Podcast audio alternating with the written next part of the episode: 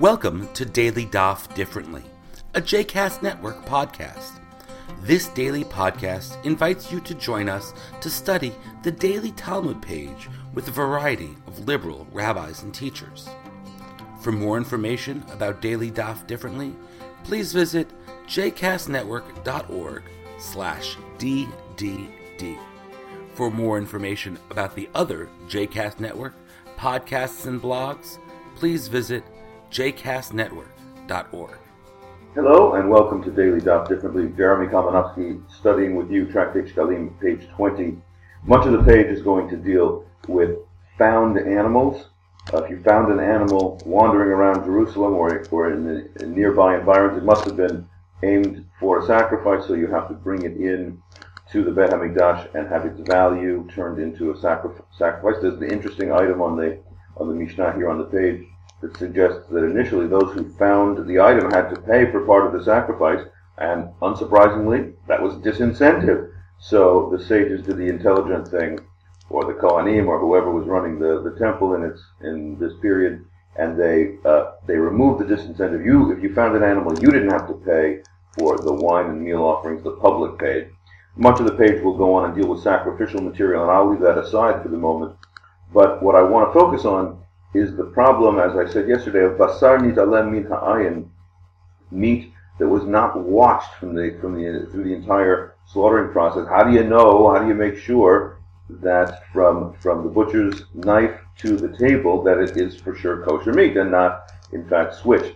To refresh your memory, yesterday we talked about the the concept. Um, this concept is called basar nitalem min ha'ayin, meat that has disappeared from view and we raise, just to remind you, that the, the Talmud here on the page starts with a, what I think we recognize as a fairly lenient view. If you're not sure which store you bought it from, whether it's kosher or treif, then you have to regard it as treif thanks to your own uncertainty. But if you just find it on the street, I realize it's not a very sanitary sounding image, but let's imagine that it, that it happens. You just find some left, left out piece of, of meat, and you want to know whether you can consume it or not, Hochina hararov. Follow the majority. Kol de parish, meruba parish is a Talmudic phrase, not on our page, but a common phrase. Anything taken out of uh, uh, taken out of a large group should be deemed to follow the majority. So if most of the butchers in town are kosher butchers, then you can assume that the piece of meat that is uh, that you found is probably kosher. Again, I think that uh, su- sounds surprisingly lenient to the contemporary kosher consumer. It goes through so many uh, stringencies to make sure that that, that it's uh, for sure for sure kosher, and yet that's the position that we're starting with, and it would appear to be uh, the the Tannaitic, that is the Mishnaic era position. We're going to see a story that's going to instantiate that fairly liberal position, and then we're going to see the, the, figure of Rav, Rav, Rav Abba Arichta, tall Abba, who lived in Eretz Yisrael first and then Babylonia in the uh, late late uh, second and early third century, uh, represents a shift to a much more stringent position. So, uh, as I said yesterday, I want to begin with the story that's on the bottom of yesterday's page 19. If you if you are following along with me, I'm uh, about six, seven lines up from the bottom of the B page, where we get the story about Rabbi Yehuda Hanassi. Chad Barnash, there was a person, but Tziporin, in the town of Tzipori, or Sepphoris, which today is in the lower Galilee. By the way, next time you're there, you gotta go. It's an amazing archaeological site. Uh, it was a huge city, and it's where Rabbi Yehuda Hanassi lived. Anyway, the fellow, he did not get along with the butcher. And Azil, he went, Ba'e Mizban Kupad Min Tavcha, and he tried to buy meat from the butcher. But the butcher didn't like him, Veloya Ifle, and he wouldn't sell him the meat. So the guy finds a non-Jew in the shuk. Our page says Roma'i, but the commentators say Arama'i. He was either a Roman or an Aramean, whichever one. And he made him his deputy, and he sent him in there with the money to buy the food, and he brings it back out. So the first guy goes into the butcher, to make fun of him and laugh at him, and he says, "Haha, lo nisbeit al Didn't I buy it against your will?" And the butcher says to him, "But I've got the last laugh because basar dinevela yahavidle. I knew he was non-Jewish, so I sold him treif meat. Aha. So uh, this would be seem to indicate a story which would, would trouble you about allowing non-Jews to be involved in any way in the in the selling of meat. So they so they uh, relate. The Talmud relates that this episode came as a judicial matter before Rabbi Yehuda Hanasi. What are you going to do? Are you going to permit such a transaction that you make a non-Jew your deputy to, to buy kosher meat because the because the, the butchers might try to slip him treif meat? Amar lav kol kimine mesar mikulin ditziporin.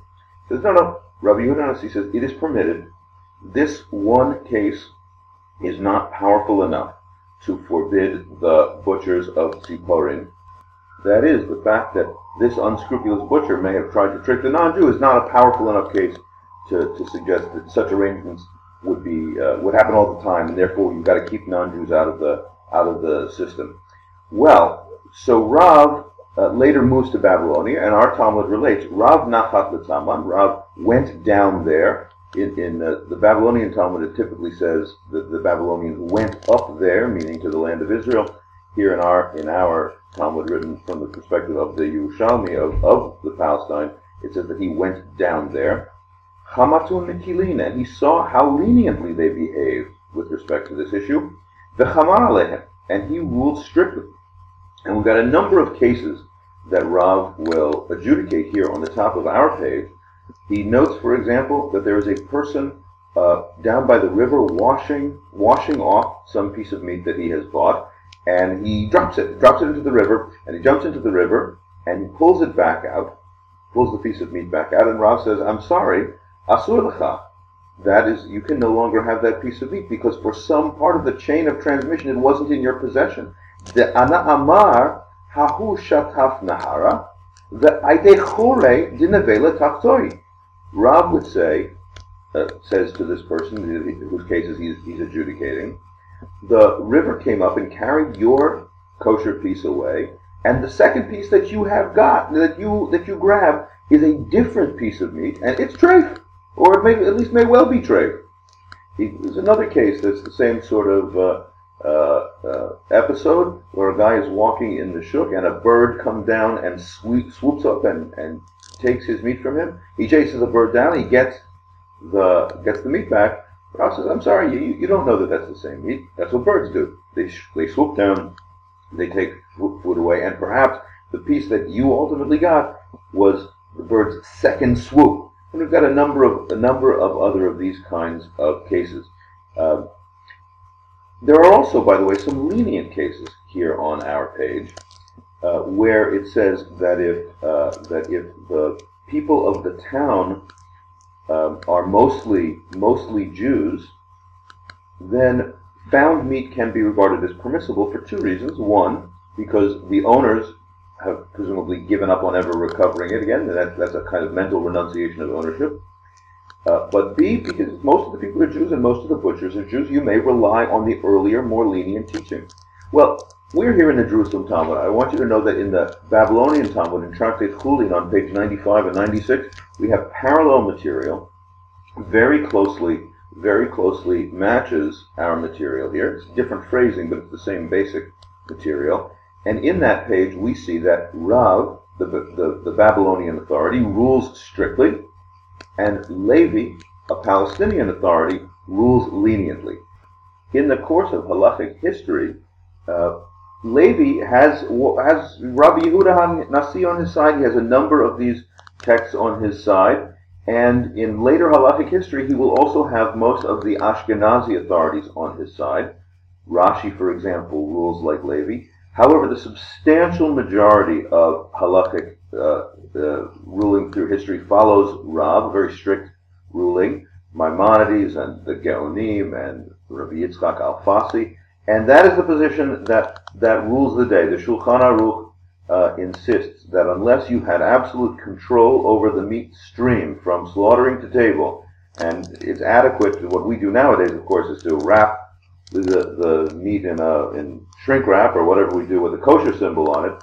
But unless you have very clear symbol, very clear uh, control over the chain of transmissal, transmissal from, from farm to table, you have to presume that something is unkosher as, uh, unless you have good reason to be certain that it's kosher. So you see here, I think, an interesting uh, case of uh, ancient chumrah, ancient tendency towards towards strictness. That's certainly still with us to this day. Thanks for learning with me. Bye bye.